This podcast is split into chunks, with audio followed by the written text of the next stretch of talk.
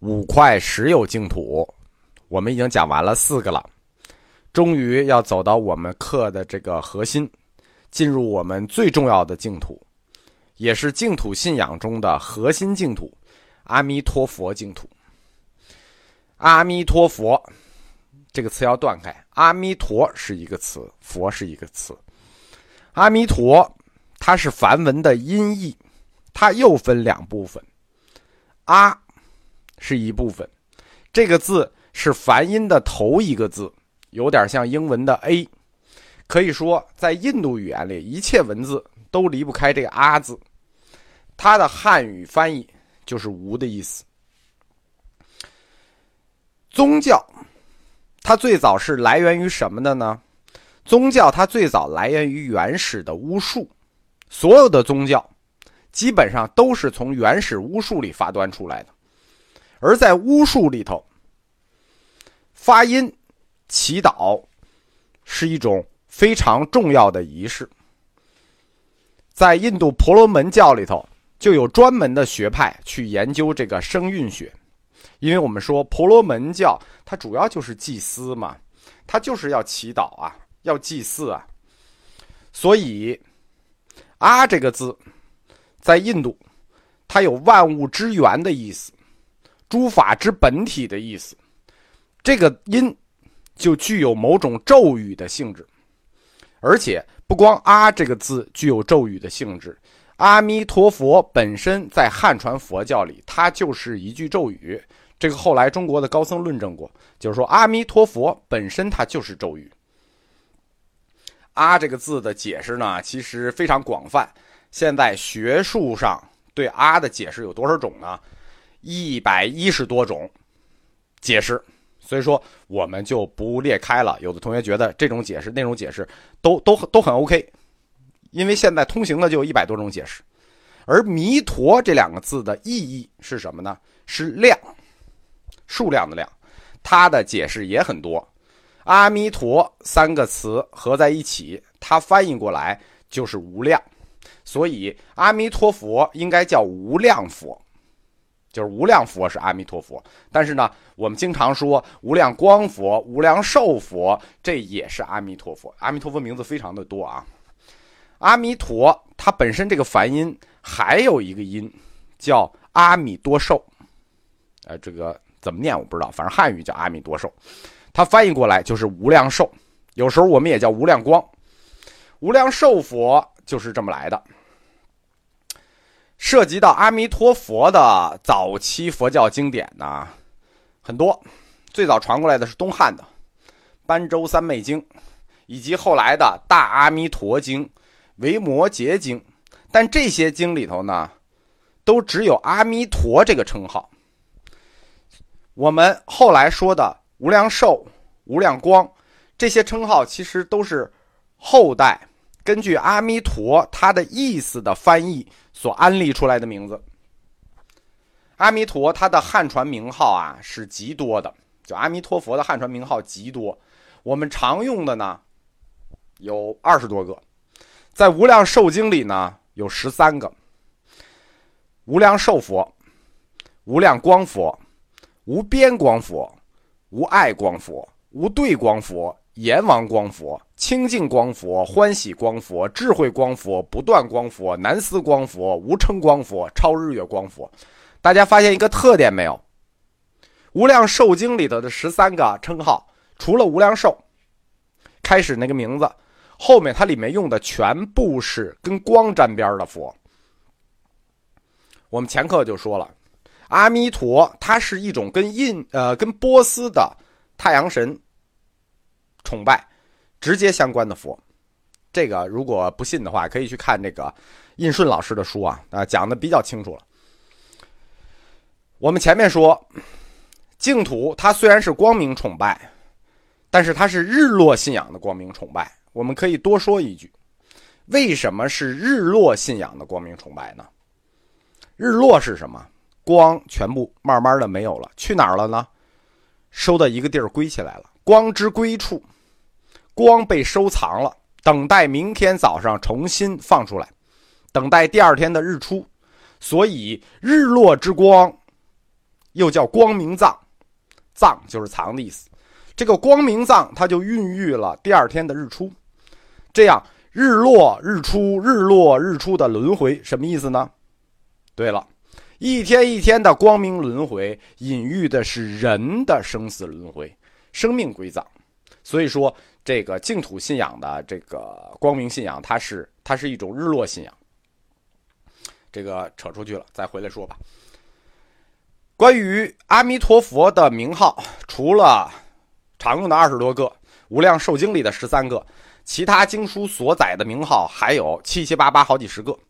但是呢，有一特点，它都是以“无量”开头的，比如说“无量神通”“无量大悲”“无量大愿”“无量妙智”等等等等。因为阿弥陀它翻译成“无量”，所以它直译是“无量佛”。无量佛，其实它的意思就是佛无量，量是数量嘛。无量佛的意思就是这个佛无量，意思是说有无数个佛。阿弥陀佛就是这十方三世无量诸佛之总代表，他就是总代表，所以就管他叫无量佛，点他就行了。它是个复数词，在这个三经一论的《观无量寿经》的第九关里头，就说到。见无量寿佛者，即见十方无量诸佛。什么意思？我看他，我就看到十方无量诸佛了。因此，我们知道，阿弥陀佛应该叫无量佛。那么，光和寿两个字是怎么后来加进去的呢？这个我们后面说。从译名的角度来讲啊，实际上我们无论叫他什么佛。都不能表达“阿弥陀佛”这个词的内涵，因为我们说这个词它具有咒语性质，用任何名字去表达它其实都是不对的。你不能拿一个第三方词去描述咒语，所以应该直接用音译的“阿弥陀佛”。呃，如果我们把“阿”的咒语性质去掉，也可以直接叫“弥陀佛”，以保持这个词的一个全部含义。其他。以无量开头的，我们汉译的这种各种译名都不可取。呃，刚才我们提到了说无量佛的光和寿，这是后来加进去的，所以我们额外多说一句吧，这个知识就稍有点专业。就是说，阿弥陀佛，它虽然被翻译成了无量光、无量寿，我们一直以来啊，呃，都这么通用，什么意思？这俩名字一提，我们认为是一样的。就是都是阿弥陀佛，但是实际这俩名字是不一样的，而且还非常的不一样。这两个名字在历史的使用上，时间点的区分也非常的清楚。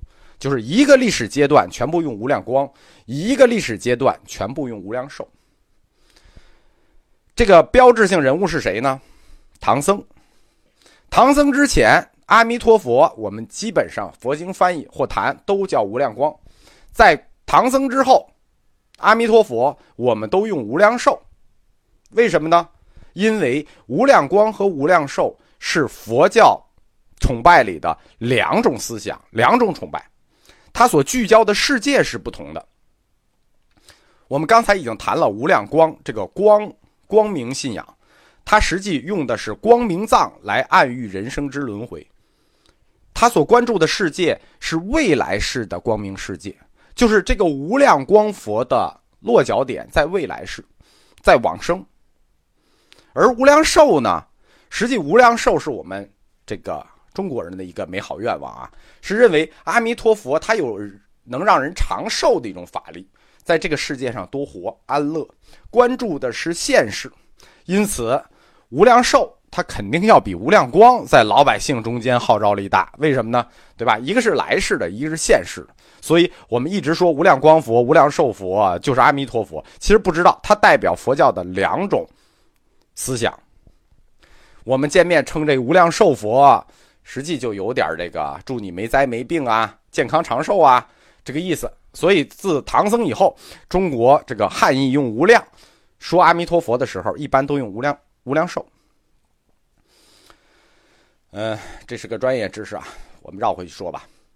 在大乘的汉传经论里头，涉及到阿弥陀佛和他净土的书极多，有两三百本、两三百部，数量极大。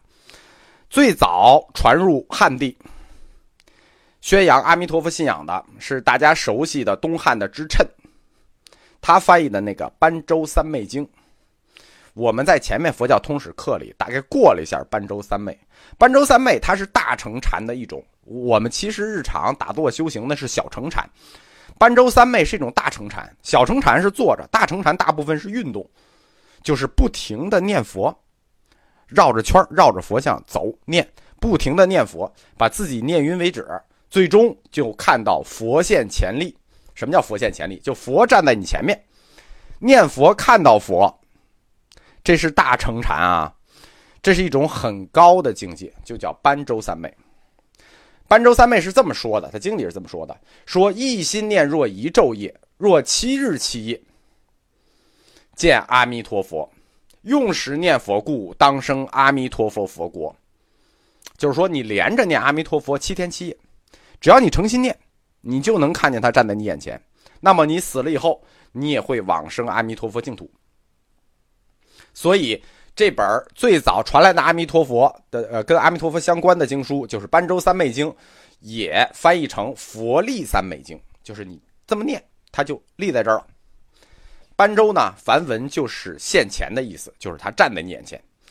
如果依据此经修行，依据般舟三昧经修行啊，并不是说你只能看见阿弥陀佛站在你跟前，它是理论上是可以看见一切佛站在你跟前。你专念药师佛也可以，你专念观音也可以，就是说按此经修行，可以让一切佛现前力。这只跟你念的佛有关，而且呢，他说的是。一心念若一昼夜，若七日七夜过七日后，实际上这念七昼夜是最短的，最短的七昼夜你能看见，有念三十昼夜的，有念四十九昼夜的，有念九十昼夜的，就是说还有那个呃历史上最多的是念了三年，呃念了三年才看见的。总之就是要念到你看见为止，别停。这是我们汉地第一次。从外域介绍来阿弥陀佛，同时也直接介绍来了修行方法，对吧？你阿弥陀佛信仰给你介绍了，净土信仰给你介绍了，修持方式也给你介绍了，对吧？你就照着做就行了，so easy。只要你这个身体顶得住，你就可以干。涉及到阿弥陀佛的经书类型如此之多啊，二三百部，但是呢，那你看不过来的啊。一般我们只看具有代表性的。而且具有代表性的经呢，还挺少的，只有四本被定为核心经典的，就是也不能叫只有四本，就是具有代表性的、核心性的净土论的经典四本，叫三经一论，这个非常有名。三经一论，所谓三经，就是《无量寿经》《观无量寿经》《阿弥陀经》，这是三经。一论呢？是那本大经《无量寿经》的论，叫《无量寿经论》，这是一论，这就是所谓的三经一论，《无量寿经》《观无量寿经》《阿弥陀经》一论，《无量寿经论》四本这个三经一论就是后世净土宗的主要经典。我们按顺序介绍一下，过一下这个净土宗的这四本主要经典《三经一论》。三经一论的第一本。我们最常、最常、最常看的那本也就是最小的一本叫《阿弥陀经》。这本经很小，呃，通常被称之为小经，就是因为它小嘛。通行本是鸠摩罗什翻译的，唐僧也翻译过，就是玄奘大师也翻译过啊。后来失忆了啊，非常幸运失忆了。为什么呢？因为这个鸠摩罗什啊，他翻译的东西。大家读过《金刚经》就知道，他翻译的东西都这个言辞比较优美，他自己做过优化。呃，唐玄奘大师翻译的东西呢，相对都比较晦涩。我觉得啊，《阿弥陀经》它短小精悍，流传广，然后呢解释多，注书也多，然后呢参考资料也多。在佛经里头啊，有三本最流行的小经，《心经》，第二《金刚经》。第三就是这个《阿弥陀经》，可以说整个佛经里能跟《阿弥陀经》这种短小精悍、流传广布相敌的，也只有《心经》和《金刚经》，都没有第四部。而且这本经呢，它的呃书法结构，就是书写结构，或者说它的论点展开结构方式也很独特。因为一般佛经啊都是问答式的，都是问答式的。首先要有人请法，向释迦请法，然后释迦再就问题说法。就是说，每个一般的佛经都是有请法之人的。比如某人某人某人某某某舍利佛或者某某某，从大众中起，读过《金刚经》的都这个上来这段都很熟。从大众中起，偏袒右肩，然后右膝跪地，然后白佛云，咔咔咔问了一堆问题，然后哎释迦说一遍。但是呢，《阿弥陀经》它比较独特，它没有请法之人，属于这个释迦主动向大众舍利佛大众们说的。你们不需要请法，上来我就说，这课我讲完了就完，你们不要说了。在这种体力，就是这种无请法之人，释迦直接说法的这个这种经，在整个佛经里头，虽然不是孤立，不能说只有他一个啊，但是也非常非常的特例，非常非常的少见。大家只要看过佛经就知道了，很少见。按照佛教。界内部或者说佛教神学的看法，说为什么会有这种结构呢？不是对话式的，不是请法式的呢？这个内部是这么解释的：因为净土法门过于不可思议，过于高深，过于难以理解，过于不可思议，无人能问，因此释迦直接说法，你们不用请了，我直接给交给你们。那。三经一论，这是第一本最重要的小经。那有小经就有大经啊。三经一论中的这个三经的第二本，也是整个三经一论中最重要的一本，是《无量寿经》。《无量寿经》呢，很显然又叫大经。这本大经就重要了啊，它在历史上有十二个翻译版本。呃，但是呢。这个我们知道，这个崖山之后，这个异族来了，元朝紧接着明朝，对吧？然后清朝，这个可以说中华传统文化断绝吧，不能说断绝，反正断了相当一部分。所以这十二亿本宋元以后，它只存了五本。这在佛教史，就是经书史上有一个专门的词来说这个《无量寿经》的这个存世，叫做“五存七失”。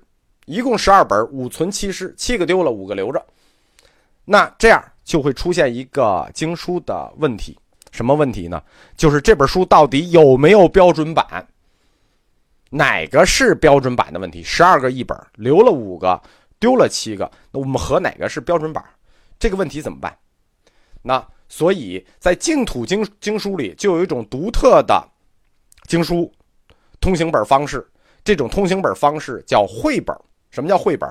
汇集起来，我们也不知道哪个是哪个。我们把它对着这一句、这一句、这一句，我们都搁在这儿，几种本子汇集起来，合成一本。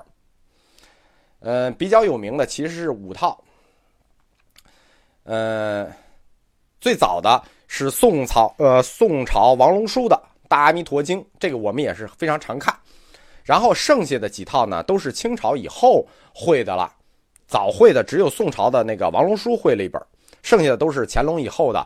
呃，彭继清会了一本，魏源会了一本，王更新会了一本。近代好像还有一个居士夏夏什么居士会了一本。有没有单行本的这个《无量寿经》呢？有一套，是康僧凯翻译的，那就非常早，这个时间很早了。呃，紧接着东汉，在三国时期，呃。康僧凯翻译的《佛说无量寿经》，在《无量寿经》里头，我们从前面就说，净土净土来自于本愿。这本《无量寿经》它涉及的很广泛，阿弥陀佛的本愿就在这本经里。这就是它为什么重要，因为构成阿弥陀佛净土的条件，由这本经写成，就是四十八大愿就在这本经里。然后我们说三经一论的第三本，有小经了，有大经了，有核心了，有理论了。那第三本应该是什么？肯定要涉及到具体的宗教实践，对吧？你有无量寿经描述了四十八大愿的净土，紧接着你得告诉我们怎么去啊，怎么修行啊，对吧？怎么展开这个宗教实践啊？这就是三经一论的第三本《观无量寿经》。